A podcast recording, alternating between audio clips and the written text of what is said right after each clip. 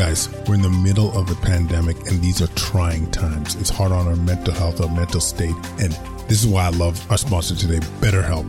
They're the largest online counseling platform worldwide. They change the way people get help with facing life's challenges by providing convenient, discreet, affordable access to licensed therapists. BetterHelp makes professional counseling available anytime, anywhere through a computer, tablet, or smartphone. It's brilliant. Sign up today. Go to betterhelp.com backslash solving healthcare and get 10% off sign up fees. COVID has affected us all, and with all the negativity surrounding it, it's often hard to find the positive. One of the blessings it has given us is the opportunity to build an avenue for creating change, starting right here in our community. Discussing topics that affect us most, such as racism in healthcare, maintaining a positive mindset, creating change, the importance of advocacy, and the many lessons we have all learned from COVID. If you or your organization are interested in speaking engagements, send a message to kwadcast99 at gmail.com, reach out on Facebook at Kwadcast, or online at drkwadwo.ca. Welcome to Solving Healthcare. I'm Kwadwo Kyeremanteng. I'm an ICU and palliative care physician here in Ottawa and the founder of Resource Optimization Network. We are on a mission to transform healthcare in Canada. I'm going to talk with physicians, nurses, administrators, patients, and their families because inefficiencies, overwork, and overcrowding affects us all. I believe it's time for a better healthcare system that's more cost effective, dignified, and just for everyone involved. Kwadcast Nation, welcome back.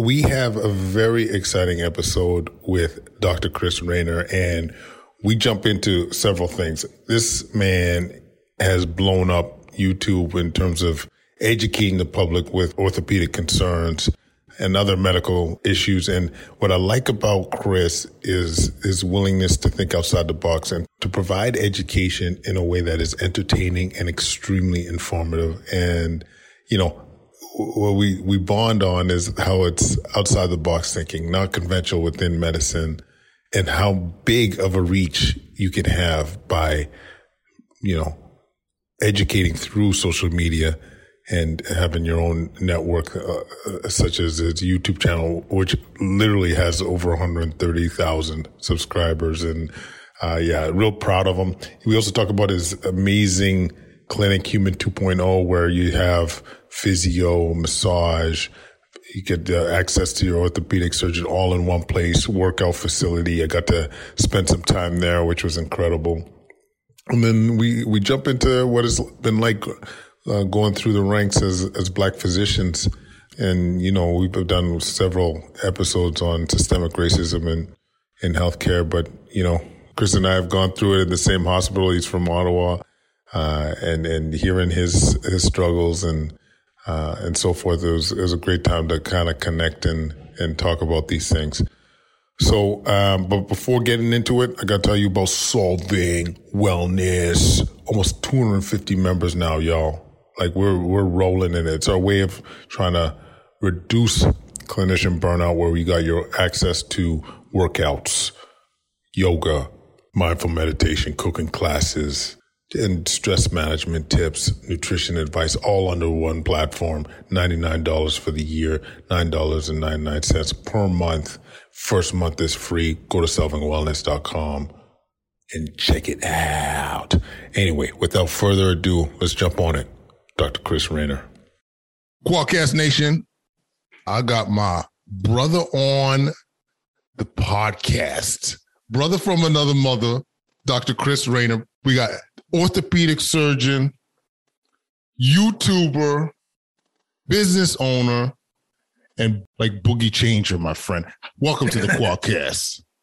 Thanks, man. Thanks for having me. I appreciate appreciate you uh, you know having me on and giving me an opportunity to chat and you know shoot the shit. Yeah, shoot the shit is right. Listen, like I can't believe how entertaining your YouTube channel is. It was it was one of those things where I, I so I, Emma Bessanet was one of the instructors that's helped us out on uh, solving wellness, and uh, she was so kind to to allow me to come to one of the classes, and I was so blown away by the center and so forth. But she pointed me out towards the YouTube channel, and I was blown away. So maybe Chris, tell us about uh, the development of the your YouTube channel, why it came to be, and um, and why it's blown up.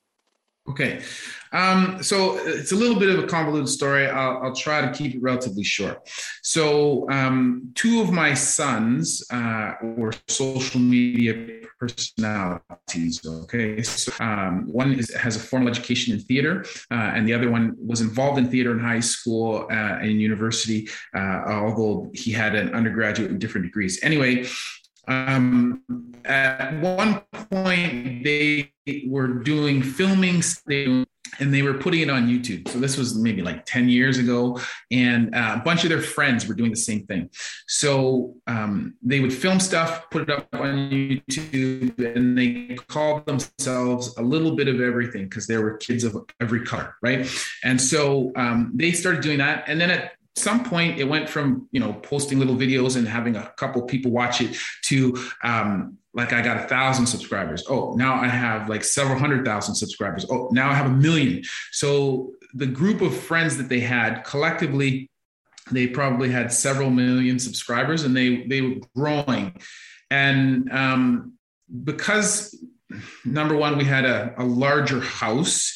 Um, I had three kids, and, and, and so we had a house that could accommodate the three kids. And also, my wife and I are pretty we're we're pretty relaxed and, and, and you know we kind of allow things to happen.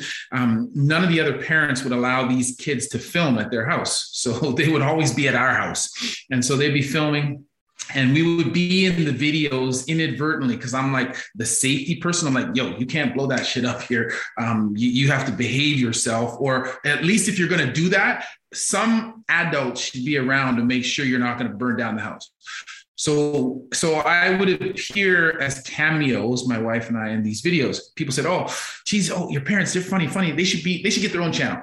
So we got our own channel and we were just doing funny stuff for a bit. And we had a channel called the rents because um, we were the parents right? So we did that for a bit. And we did that for about a year and a half uh, maybe two years. And it was fun but it was stuff outside of what I'm doing. And it's hard to prepare video, script the video, film the video, edit all of that. And it's outside of what I'm doing. So we just stopped doing that because we're, we're, you know, I, am a full-time orthopedic surgeon. My wife runs the business. We run this business outside. And then we're trying to do this on top.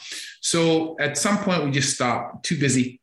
Um, but I liked the idea of, of doing stuff. And I thought, okay, well, how can I take how can I streamline my life a little bit more and take this idea of doing stuff online um, and and incorporate it into what I do? So I said, okay, you know what? I'm going to start a channel.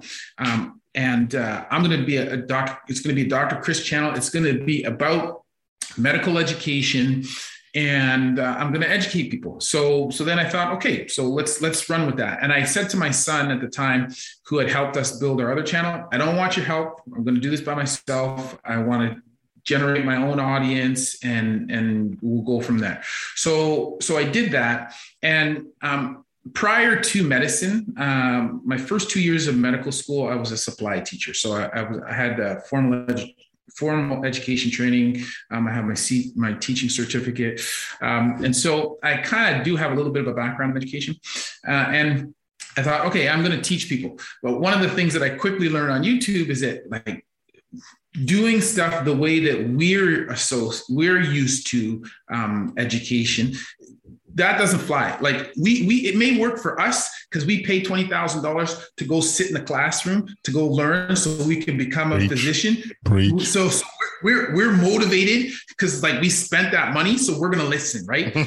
um, but people on the internet like it's it's all free. They, they can click on click off. It doesn't work. So what i quickly discovered after starting um, my channel is that i couldn't do this kind of didactic stuff. That's not going to fly.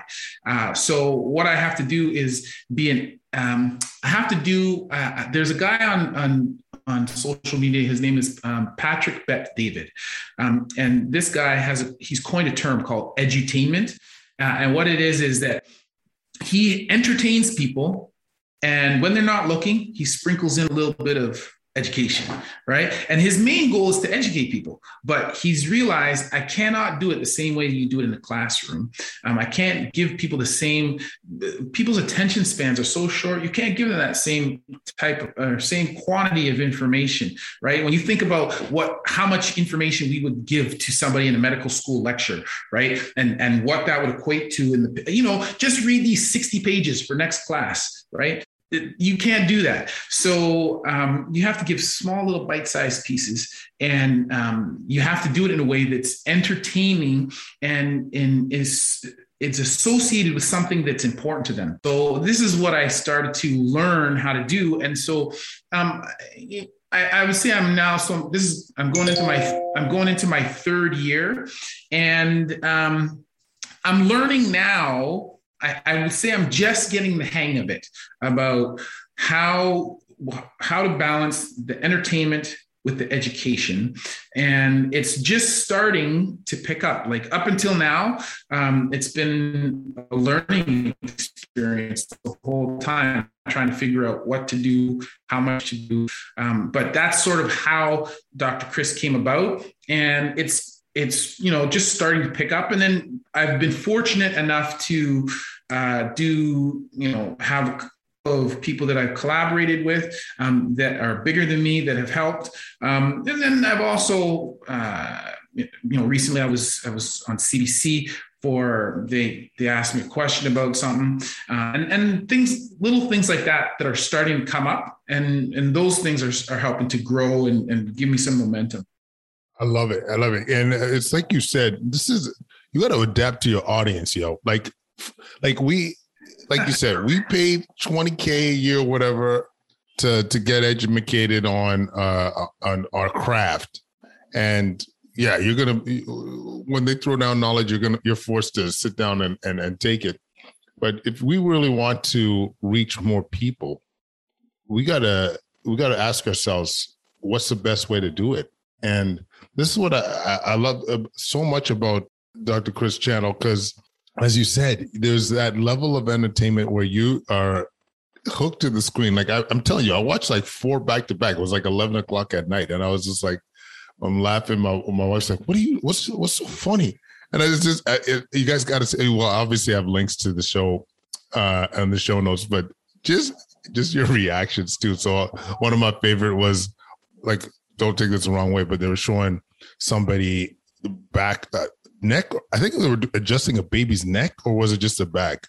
Yeah, yeah, yeah. No, they, they were adjusting the back. Yeah. Okay. Yeah. But either way, it was very uncomfortable to watch. Uh, yes. And just, just the reactions, the commentary, and just and clarifying why this is not necessary and why this is, uh, aka like uh, essentially, uh, you know, wrong uh, without uh, not and as you said, not putting chiropractors under the bus. It was just I'm I'm not a big fan of adjusting babies, um, but mm-hmm. holy cow!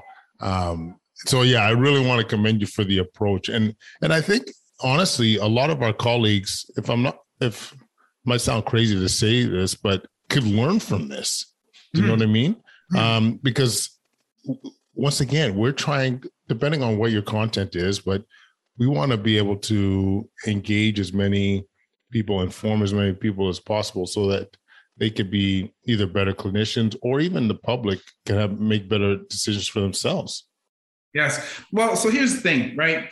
Like if, if you look at the orthopedic community um, in Ottawa, there's like 50 orthopedic surgeons, maybe 60 orthopedic surgeons and they they look at me like I'm kind of strange, right? Like I'm doing this weird thing. They're like, why why are you doing that, man? Why why don't you just you why don't you just focus on orthopedic stuff? And and don't get me wrong, man. I want to be a good orthopedic surgeon.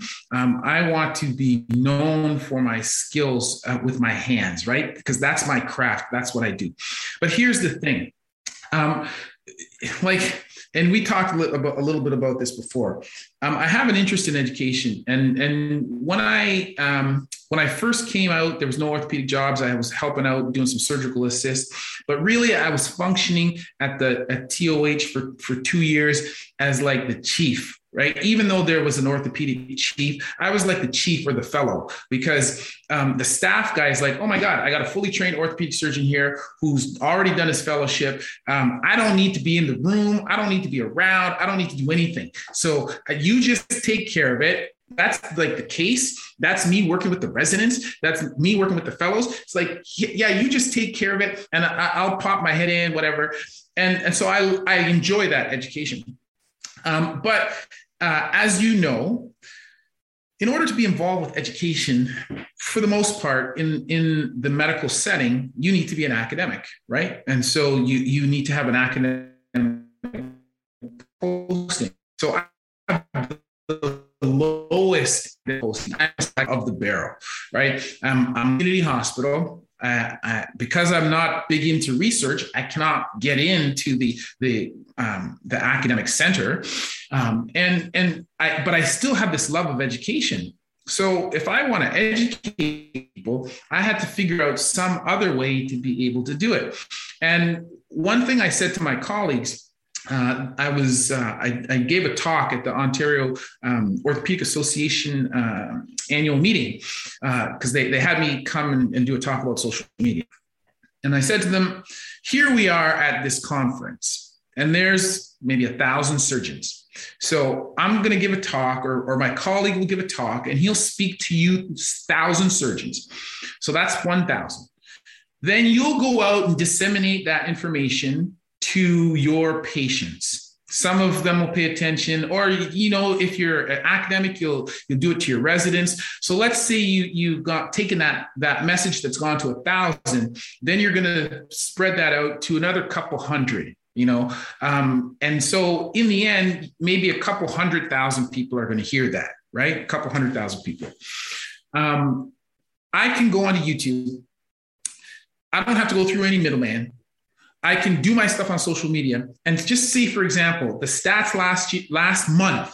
Last month, okay, I had three million views on my videos. So I have touched three in one month. I've touched three million people, and not three million people in Ontario, not three million people in Canada. I've touched three million people around the world. I have people from Australia, people from Germany, people from the United States, people from Chile, people from South Africa. I have people from all over Japan, wherever they, they stuff, they say, Hey, uh, Hey, Dr. Chris, just want to let you know you've got a fan here and wherever. Um, thank you for what you do. I am going. So number one, direct to the source, no middleman.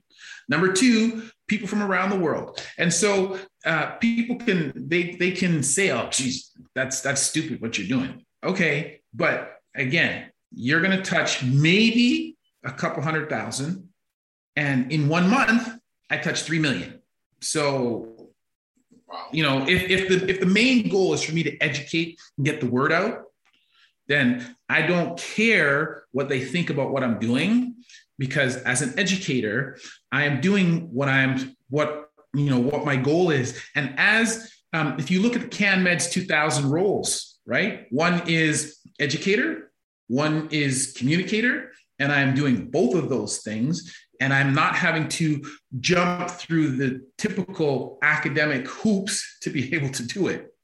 Yo, I mean, listen, you know, the other beautiful thing too, like number one, uh, 100% further reach by by thinking outside the box and uh you know using other platforms to that that aren't traditional. Because I'll tell you, I mean, this is why we still launch the show. We're doing a lot of research on uh, how to save money in the healthcare system and improve care. Not nothing was changing. You know, you mm-hmm. you go you put a, a paper out in one of our and uh, like a critical care journal that has got an impact factor of three.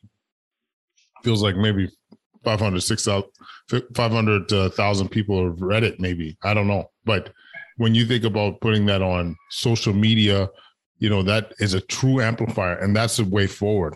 The other mm-hmm. thing I like about what, what you're throwing down, Chris, is that you in your journey decided to stick with your authentic self. What what what makes you you?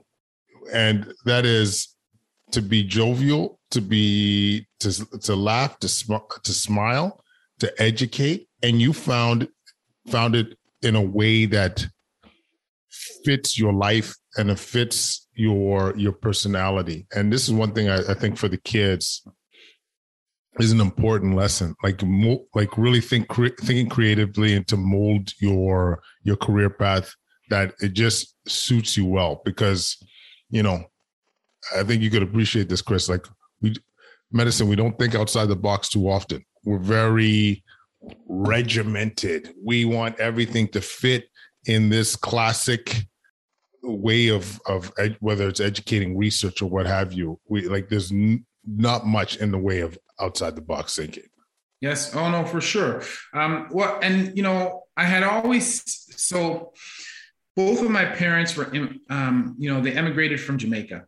Okay, and both of my parents had grade 10 educations okay and so um, they they they they didn't know a lot right? Um, and they were also of the generation where people of authority speak everybody else listens you don't question and and you move on right? So my parents would always go to um, the physician or whatever and the physician would say something to them uh, and and they would not question and they wouldn't ask any questions. They wouldn't question the, the judgment or the, the opinion or whatever. Uh, and then they would leave. And then the first thing they do is get on the phone and then they call me say hey chris uh, you know i was at the doctor and they they you know said whatever. What what does this mean? And i said I wasn't there. What do, you, what, do you mean? What does this mean? Um, what did they say to you? And I, I have to try to decipher that, right? And and before HIPAA times, I would call the physician and say, "Hey, yo, you, you spoke to my parents. I'm their son. I'm, I'm you know, I'm medicine. Blah blah blah. What do you say? I need to be able to explain to them." And one of the things I promised myself is that um, number one, no patient would ever leave my office without having an understanding of what I was talking about. And if that meant just the same way, like, you know, I've done 17 years of postgraduate education. Um, I know all the terms and I know how to speak about particular topics. But I also know that as an educator and as somebody who's had to translate for his parents, not everybody understands that. And nobody gives a shit if I know how to speak about, you know, um, the angulation, the, the translation of a fracture, nobody cares. They want to be able to understand and feel comfortable, right? So if that means I have to bring something down to whatever level is required for them to understand, then so be it. I have to do that. So um, part of that is, uh, you know, a, a desire to make sure that that um, people feel comfortable uh, and and in that i need to speak in a way that they feel comfortable with.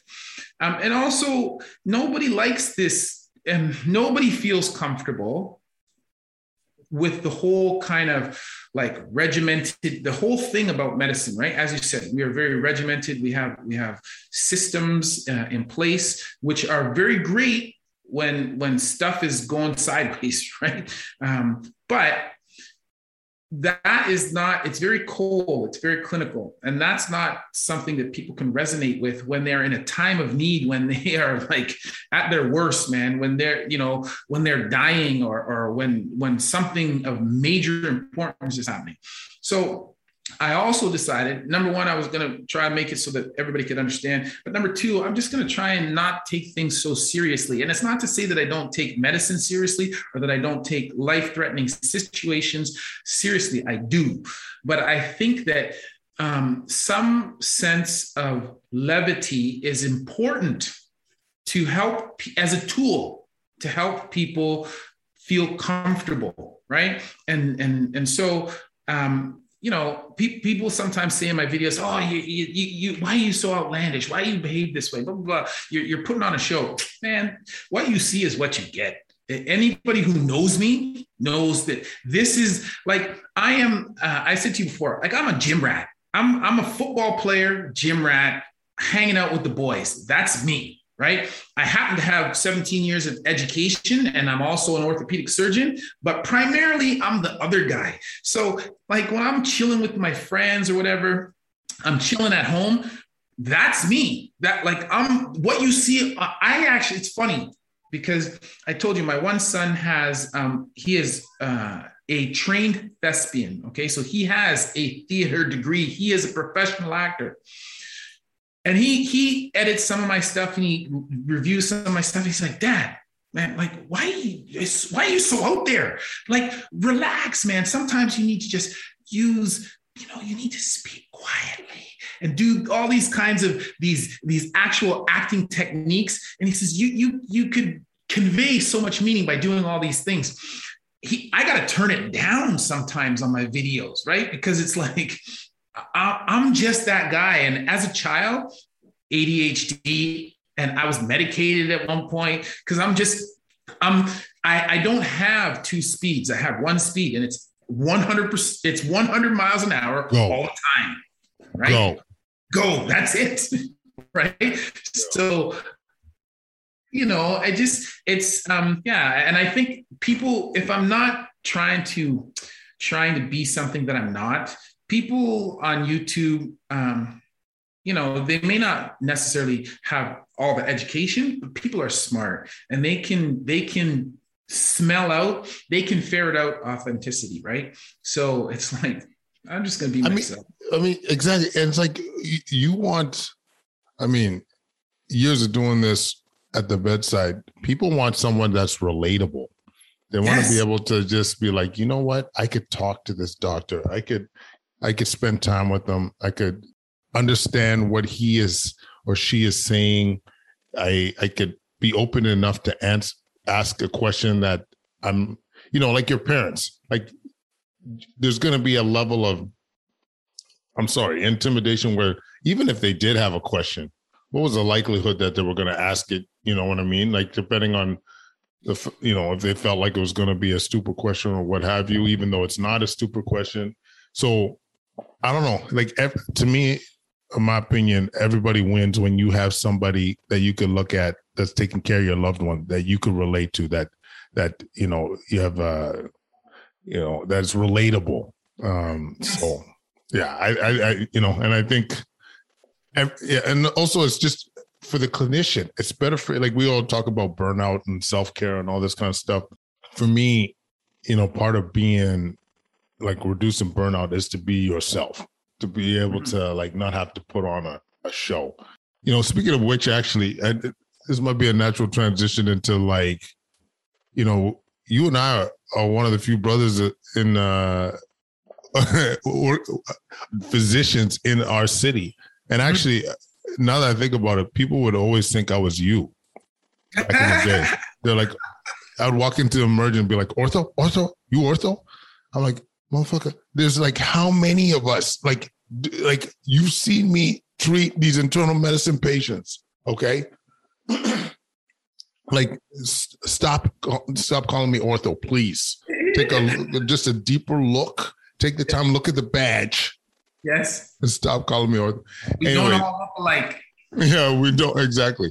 But um what was your experience as uh, a, a black physician um in terms of you know going up the ranks uh experiencing with experience with patients like what what was your you know lasting impression? You know during my three years of youtube i've done one video where i talked about the color of my skin one.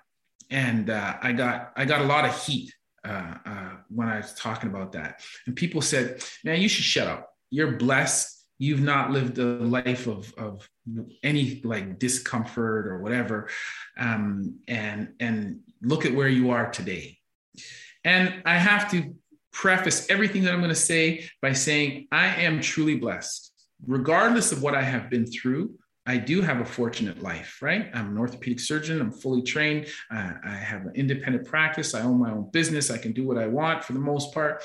Um, and yes, I'm I'm blessed. I am blessed.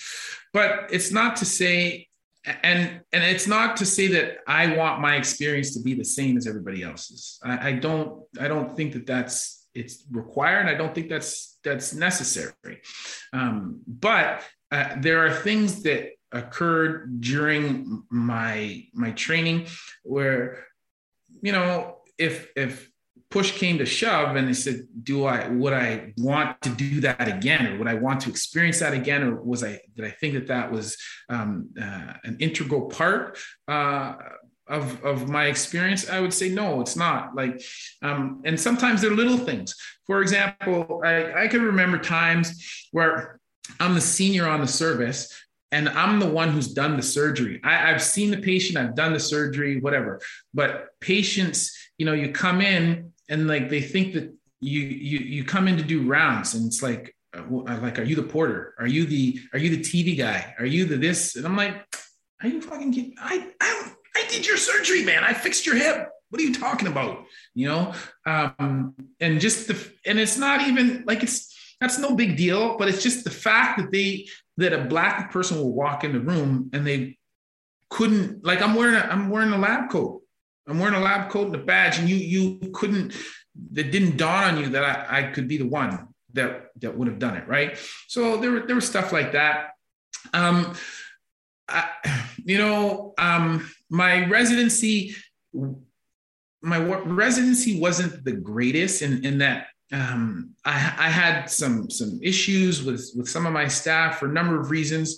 When I came in, I was a little bit older. I already had kids, um, and um, I'm very very outspoken. I'm not the kind of yes sir, yes ma'am, shut up kind of guy. If I have a problem, I'm going to tell you I have a problem. Um, and and also, um, you know, I recognize like I'm there to learn, and I'm there to um, absorb as much knowledge as I can, and I'm there to try and be as integral a part of the the program as I can. But that doesn't mean that like I'm your yes guy, and it doesn't mean that um, I'm not uh, that I'm your slave, right? I, I'm not doing stuff just just because, you know, like I'm doing stuff that that is important, that has has meaning, has role. Um, and so that that kind of put me in um, in some cases in a bad light and people were like oh man you're lazy you're lazy you, you, don't you don't work hard enough blah blah blah. And then you know obviously as as a black person um being one of the few black people well it's easy to identify who you are right? Like it's like you can't hide in in in amongst your peers because like you're one of the only ones you know? Uh, and so oh it's the black guy. He oh he's lazy. You know and it's funny. I i look back and I think about all these people who said I was lazy, and I think, motherfucker, I work harder now than you have ever worked in your life, right? And, and um, everything that that I have uh, that I have now or I've I've done it through hard work, blood, sweat, and tear on, on my own with no assistance because there's you know like people uh, they go oh he's lazy. I'm not helping him. I'm not going to do whatever got to do I have to do myself. And um, part of part of what I've wanted to achieve, um, people say, "Oh, well, when's you're you're successful? When's enough is enough?" says, "I told you before, I I have a I have a chip. It's not even a chip." Right, like it's it's like a, a block or it's like a tree on my shoulder. I have a chip because um, there's a few things about me um, and one of which is like, don't tell me I can't do something. Don't ever put those words in your mouth, right? Because if you tell me that, now you have motivated me. And so part of my mission, um, you know, I've been in practice 12 years, my 18th year. Part of my mission has been to not only will I show you that you you you looked at the wrong black guy and said, no, you can't do this right? Um, so not only will I show you that I can do it, I'm going to be so successful when I'm doing it. I'm, I'm not. I'm not only am I going to do it.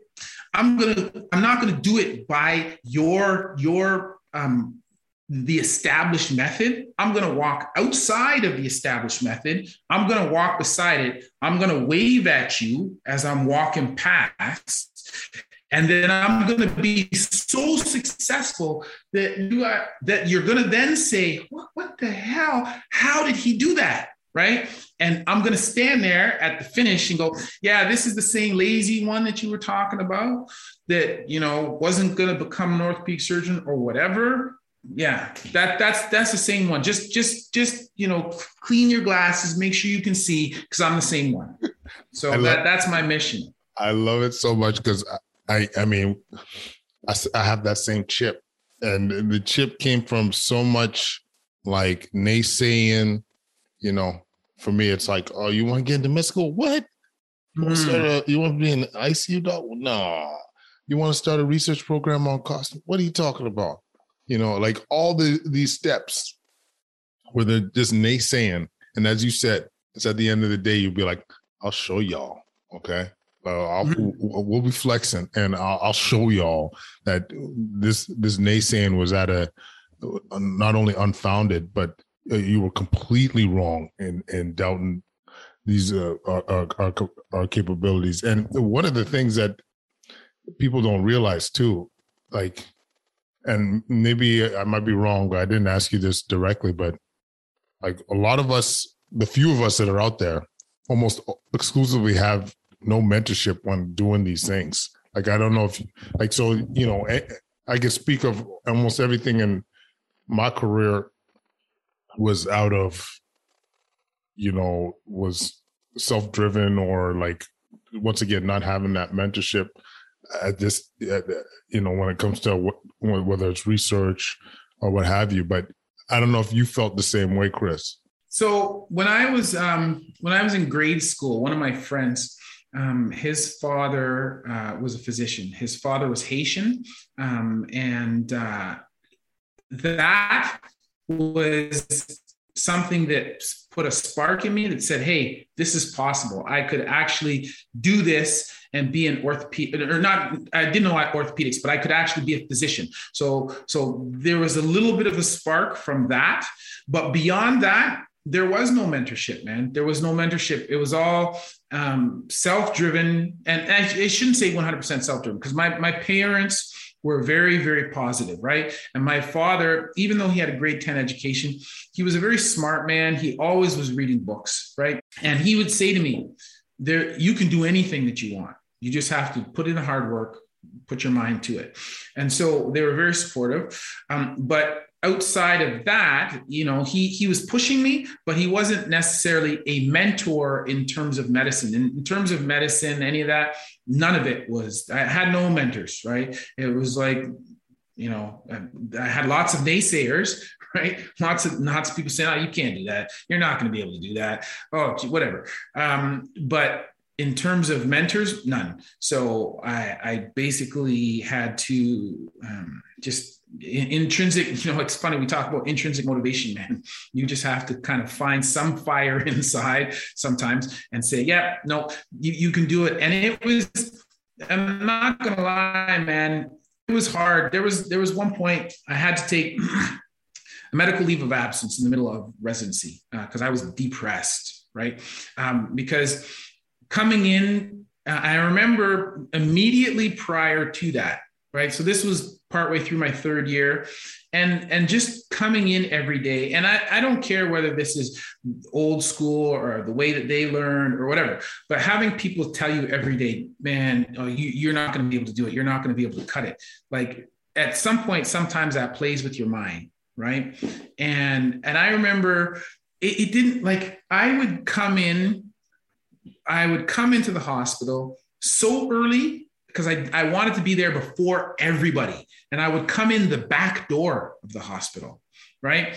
Um, because I didn't want anybody to see me coming. I wanted to just be there so that I could be early enough to make sure everything was done so that nobody could question anything. And then I would leave out the back door like after everybody else was gone. And I remember doing this and, and just every day, every day, every day. And people going, man, you, you, you don't work hard. You don't work hard enough. You're not doing enough. You can't be successful. You, and just even though I had this thing inside saying, yeah, man, you can do it. You can, you can do it.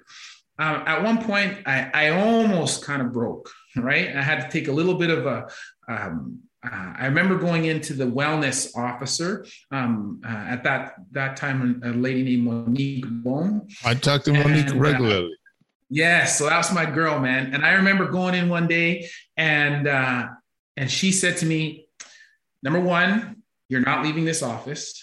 Um, number two, you're taking a leave of absence. Number three, you're going straight from here to the psychiatrist because you need to talk to somebody. Um, and I'm not allowing you to leave because uh, I was just like, I, I got to do more. I can't. And like, and it's it's, you know, and she could see I was like on the edge, right? So I took I took a couple of months off, um, got my head straight, and then got back to it. And it's not to say when I went back it was any easier, but it's just I had a different, a little bit of a different perspective, right? So um, yeah, it was just um, yeah, it, that that was not a fun part, not fun time in, in my life. No, and absolutely, and sorry that you had to go through all that, Chris. But you hear a lot of this from. I hear this regularly from a lot of black physicians, unfortunately. Like when uh, we have a black mentorship program, and we've been blessed to have some of the some you know established docs speak to us, and well, your your story unfortunately is is quite common. Like the you know the these preconceived perceptions on on how the black physician is going to be or is the common thread of being lazy, uh, not working hard enough, despite hearing stories of them, you know, them hustling, them, mm. you know, producing academic output, um, you know, just stepping up in every way they can, and then uh, uh, and then hearing about this like breakdown, like they're hitting a wall, and um, this is why I think it's so important to talk about the to, to validate, you know, like I, I, like for me, one of the things was like I thought I was crazy. Like I was thinking, like mm. you know, maybe it's my personality. Maybe like maybe I got to be, you know, uh, more more uh, like like the opposite of my authentic self. Be the person that they want me to be.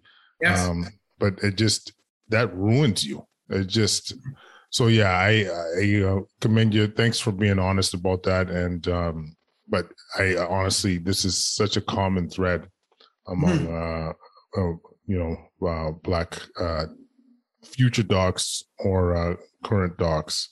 Yeah. Um, well, you know, what like one thing I've I've often said, I'm not looking to be a role model for people. Um, because I, I don't know that, that that's what I am. Um, but what I want to be, like, um, as I said, I, I, I had one. So when I look back to my childhood, there was the one doc that I saw, my friend's father, okay, um, who was a physician. And I saw one black teacher at my high school. Okay. Those were the only two black professionals that I ever encountered during my um, pre university years. Okay. And in university, there weren't that many more, right?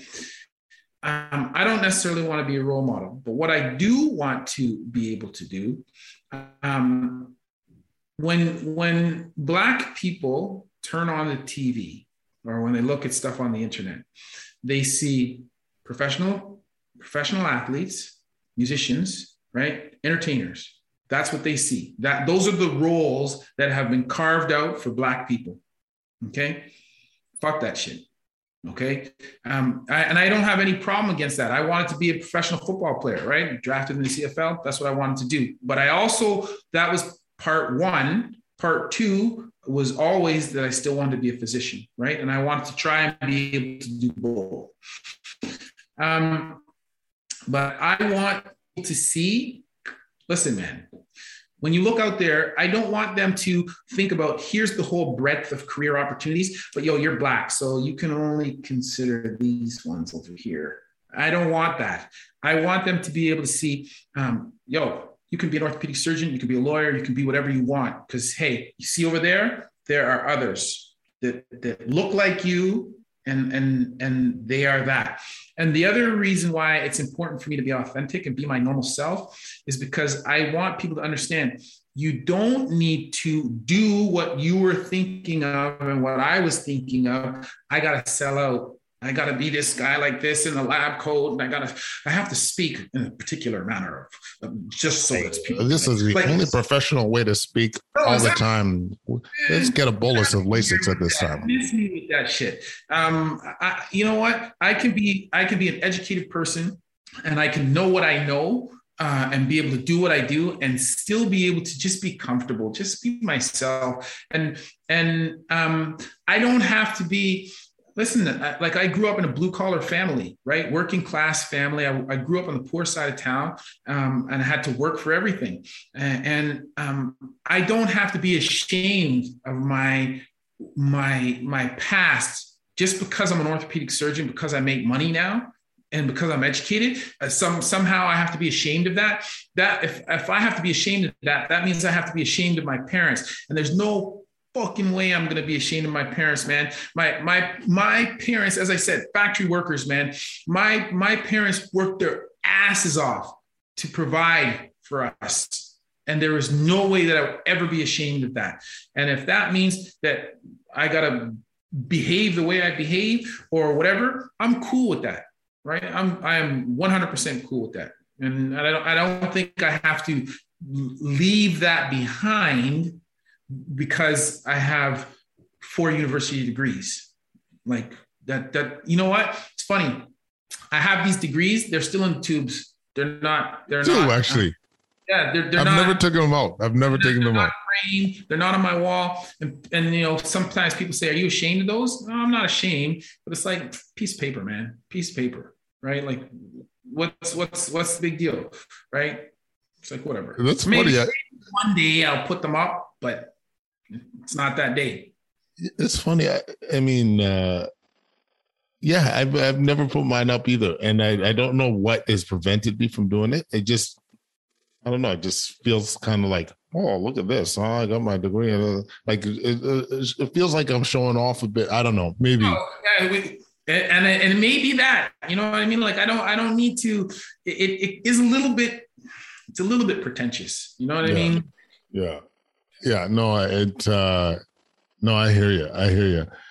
Wow, I I love what you're saying though. Is like you know being being true to who you are, where you come from.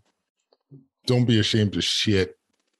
Like just just being you, being Dr. Chris Speaking of which, we can't get off this call and not talk about Human 2.0 because this was I, when I walked in that building, I was just like, yes, yes, yes, son.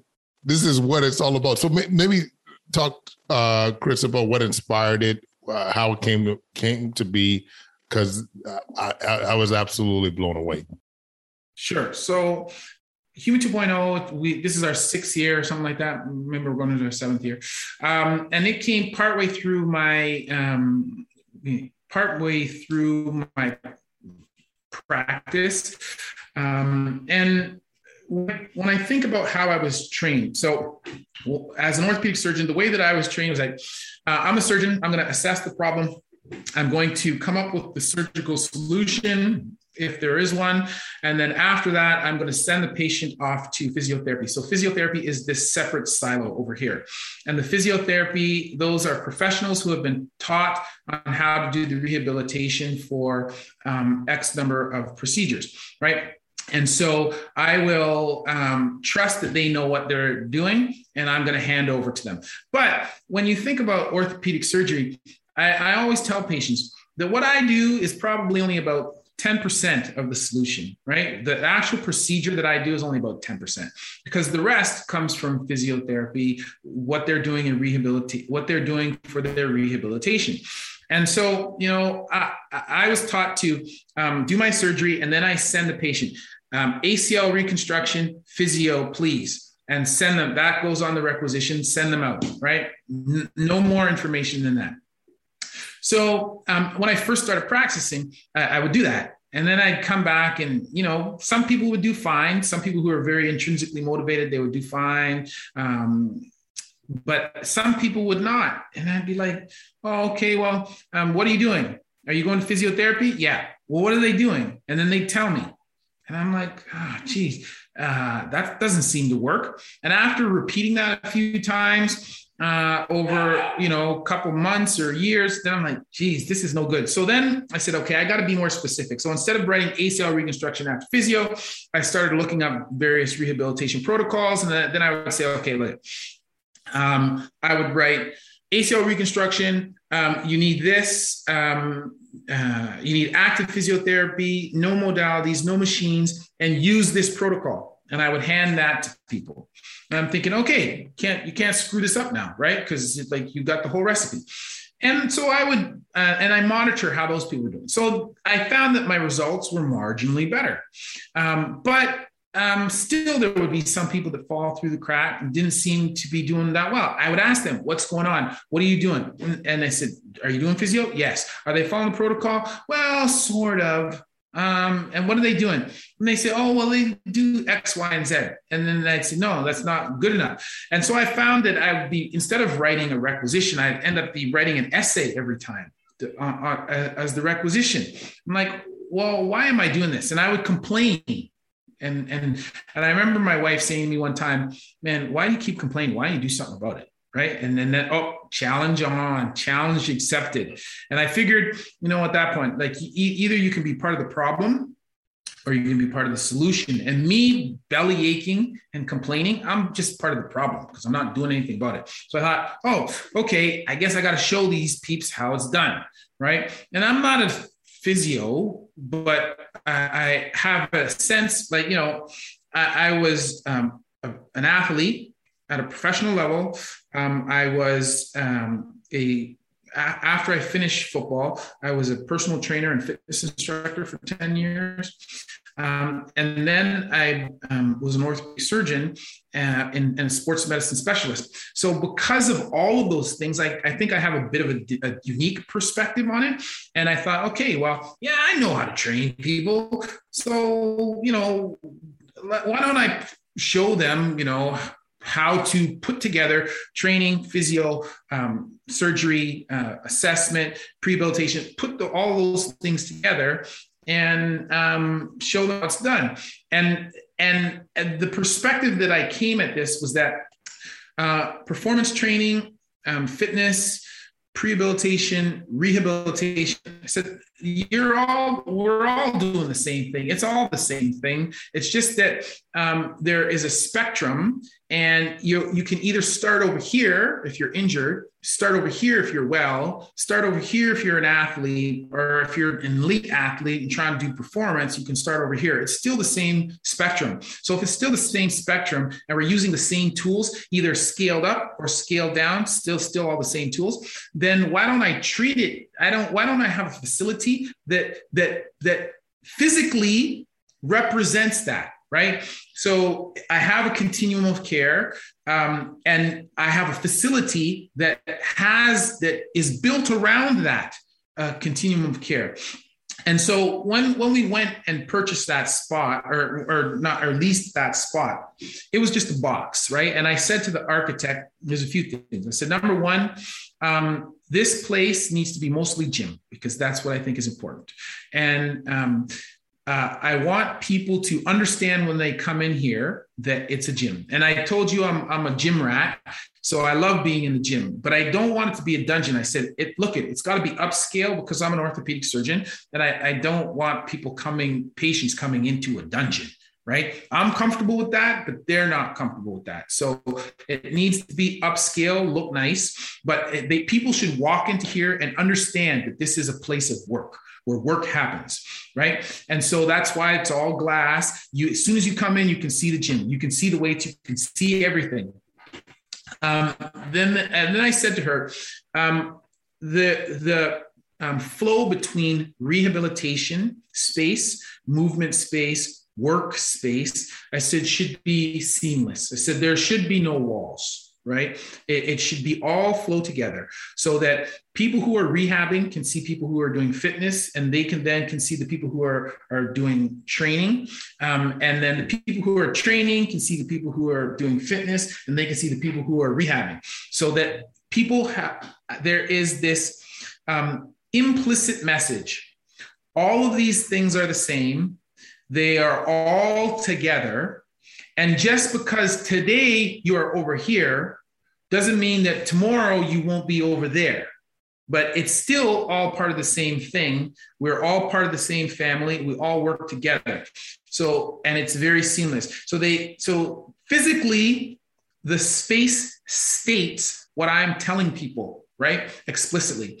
And then um, they, because the spaces are open, they see that um, the physician is there, the trainer is there, the physio is there, the massage therapist, we're all there together and we're speaking with one another. So, um, you know, in the past, if if a physio wanted to ask me a question about a patient, they would have to write me a letter or send me an email or give me a phone call or whatever. And then at some point when I get to it, I'm going to get back to them. And it could have been a simple question, right? But that patient is left for a week or 10 days not knowing the answer because that's how long it took for all of that interchange to occur.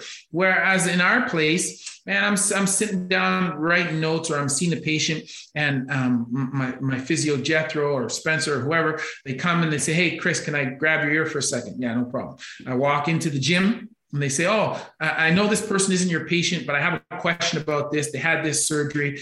Um, this is what's showing. What do you think? Oh, yeah, no problem. That's X, Y, or Z. Carry on right? Um, or you know, it's ABC. They should speak to their surgeon. Um, and it that took 30 seconds instead of 10 days. Took 30 seconds, right? Um, and the patient sees um, they see the seamless seamless um, continuum. They get the answer that they need quickly. They they learn even though we've not said it, they learn that we're all, it's not different silos, we're all working together, right? Um, for the, the uh, collective goal of making them better. And, so they get to see all of that. So that that's sort of how it, it, it came about. And, and again, that's another reason why my colleagues look at me like I'm, I'm crazy. Cause, you know, in the end, I've spent about a million dollars, you know, building that place and and and um, you know making it run um, over the years. And i didn't need i needed that money like uh, i needed to spend that money like i needed a hole in my head. Like i i could have had bought a cottage. I could have been you know doing all these things with my money and and spending less time. I had more time to do way more other things. But again this came from personal responsibility in that I'm either part of the problem or I'm part of the solution. And me complaining is means I'm part of the problem. And if I, I my parents, uh, the way that I was taught is that um, you do the jobs that need to get done. Right? You don't ask. It's there's no questions about oh whose job is it. You if something needs to get done, you do it. And so that's the way I look. Uh, at that. And it's it, that just reminded me of a. I remember I had a little story. Um, so uh, one of the like I think maybe the second year that I had that that place, um, I was up every like I'm I'm not uh, now my staff can run a lot of the stuff by themselves. I don't necessarily need to be there all the time, but I remember when we first the first couple years I was there every morning up, uh, and so like in the wintertime, um, if if uh, it snowed, I always got up extra early to make sure that uh, the walk in front, even though it's not my own building, and there is a snow service, I still wanted to make sure that the walk was shoveled and whatever. Um, so I, I, would always be in early, and I would stop by on my way home from work um, if I was at the hospital, so that I could make sure that everything was running smoothly. so I remember one day um, we had a team in there that was training, and in the wintertime when we have teams, there's lots of people um, they're tracking in snow. It's it's it's messy, right? And so I, always after the staff to make sure that the floor is mopped because the the floor at the front is polished concrete. Make sure the floor is mopped. Blah blah blah. So I came in one day and uh, um, there, there was a team in there and the floor was terrible right? And um, the it was in between classes and the trainer was just standing around talking to people. And it's like the trainer is not like he should see the floor and he should be take a mop quickly mop the floor so that it looks good um, and before the class starts right? Um, and it also is a safety thing so people don't fall. Um, so anyway, he, he's just chat, chatting with people, not doing it. So I, the mop. I remember now I'm fully trained surgeon, right? And uh, I went and got the mop, and I'm mopping the floor. And someone said to me, "Why? Why are you doing that? Because don't you have people for that?" And yeah, I do have people for that, but I'm doing it because it's a job that needs to be done right? Yes. I saw that the job needs to be done and I did the job. It, it, wasn't, oh, I'm an orthopedic surgeon. That job is below me. It's like, this is a job that needs to be done, period, full stop. And it's not being done.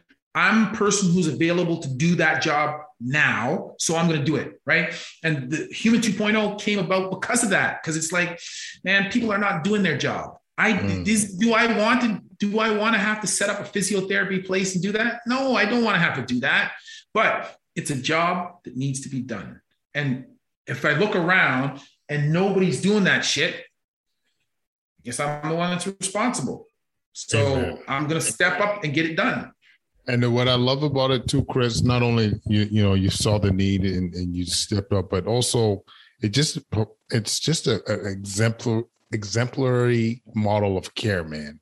Like when you walk into a building and you see, like, it's hard not to embrace the like rehab, the the uh, fitness classes, um, the weights, um, the interaction with among staff. Like that, that's a nudge. That's a nudge telling you, hey, you know what?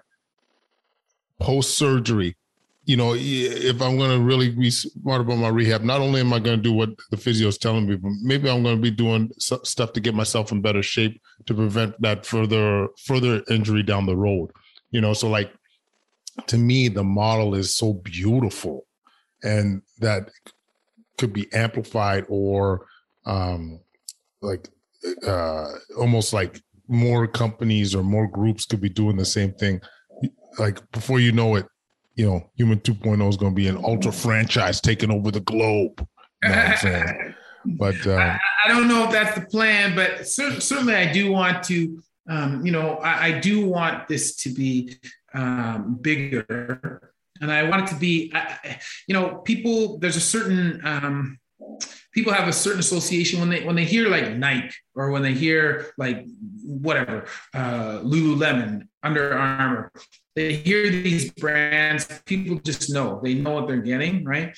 And i i want in terms of musculoskeletal care um, i want people um, to be able to hear Human 2.0 or see the symbol and go yeah no i know. Yeah that's good. I, I want to have people um, travel to say oh you know what? I could get care locally but um, Human 2.0, that's my that's my spot, right? And and we have um, a couple uh, of, of, professional athletes, you know, primarily football because that's mostly um, you know my background, Jethro's background, um, and and we had uh, you know a number of the Redblacks that we were training, but we also were starting to get some basketball players as well, um, and we had a couple Paralympians that trained with us. Um, so we're starting to kind of get out there um, in, you know, with respect to recognition amongst the, the elite athletes. And I think, uh, although that's not our bread and butter, that just helps to give you a little bit more recognition and I want people to be able to say, "Oh yeah, Human 2.0, that that's the spot." And and even now, when we get patients, even patients, sometimes we'll we all we always ask them, "Well, how did you come to hear about us?" Blah blah blah. And it's interesting. So two things that uh, I, tell me that we're doing the right thing. Number one, I have people that were my mortal enemies when I was um, in residency, right? And and we never saw eye to eye, but yet I have some of those same people referring their patients to us for physiotherapy. So, you know, we may not have seen eye to eye during residency, but at least they can understand how, um, you know, how effective what we're doing is.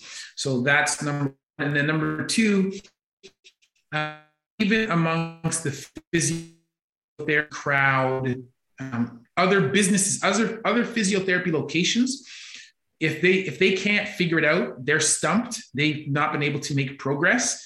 Then they refer those patients, their problem patients, to, to us, and it's like it's like they they think, okay, I got this guy out. It's a problem. Got to get got to get rid of him, right? And I'm like, mm. all right, challenge accepted, bro. Let's show you how it should be fixed. Uh. And, get these people back to doing whatever because as far as i'm concerned that's the best advertisement right? So somebody who's like, man, I went here, I went here, here, and here, couldn't get fixed. Went to Human 2.0, they took care of it. I'm back to doing what I do. I love it. I love it, Chris. I got to tell you, this has been a gem of an episode. I really appreciate you taking the time. And two things. Number one, you're to have to come back. We're to talk about injury pre- uh, prevention. This is one of the things that I, for me, I'm a, as I'm getting older, this is one thing that's like totally on front of mind. So we're gonna have to do that. And number two, where can people track you down? Uh, so people can track me down. I'm on a whole host of places. So they can track me down on Twitter and on Instagram at Stable Knees, S T A B L E K N E E Z. Um, and then I'm on TikTok, Dr. Chris Raynor. Um, and then uh, on YouTube, which is my main uh, my main platform, um, I have two things. So Dr. Chris Raynor, that's my main education channel. Um, and then I also have Dr. Chris Podcast, where I do this thing and I ask people questions um, and so I'm there. Uh, if they look up Dr. Chris uh, Raynor podcast, then they'll find that as well. Amazing. Amazing, brother. Thank you so much. And uh, I hope your call is a wonderful one, by the way. oh, hopefully, man. Hopefully. Thank you. And thanks for having me. I great, greatly appreciate any opportunity uh, to just chat about what I do, man. Love it. Love it. Yeah. Tell me that wasn't delicious, Kwadcast Nation. Follow us on YouTube, Instagram, Facebook, Twitter at Kwadcast. Leave any comments at kwadcast99 at gmail.com. We'd love to hear from you. Leave that five star rating, y'all, whether it's on Apple Podcasts, whether it's on Spotify. Helps with the visibility of the show, helps us to change that boogie. You know what I mean? Once again, I just want to thank you, all of you guys, and Thanks for listening, and we'll connect again real soon. Peace.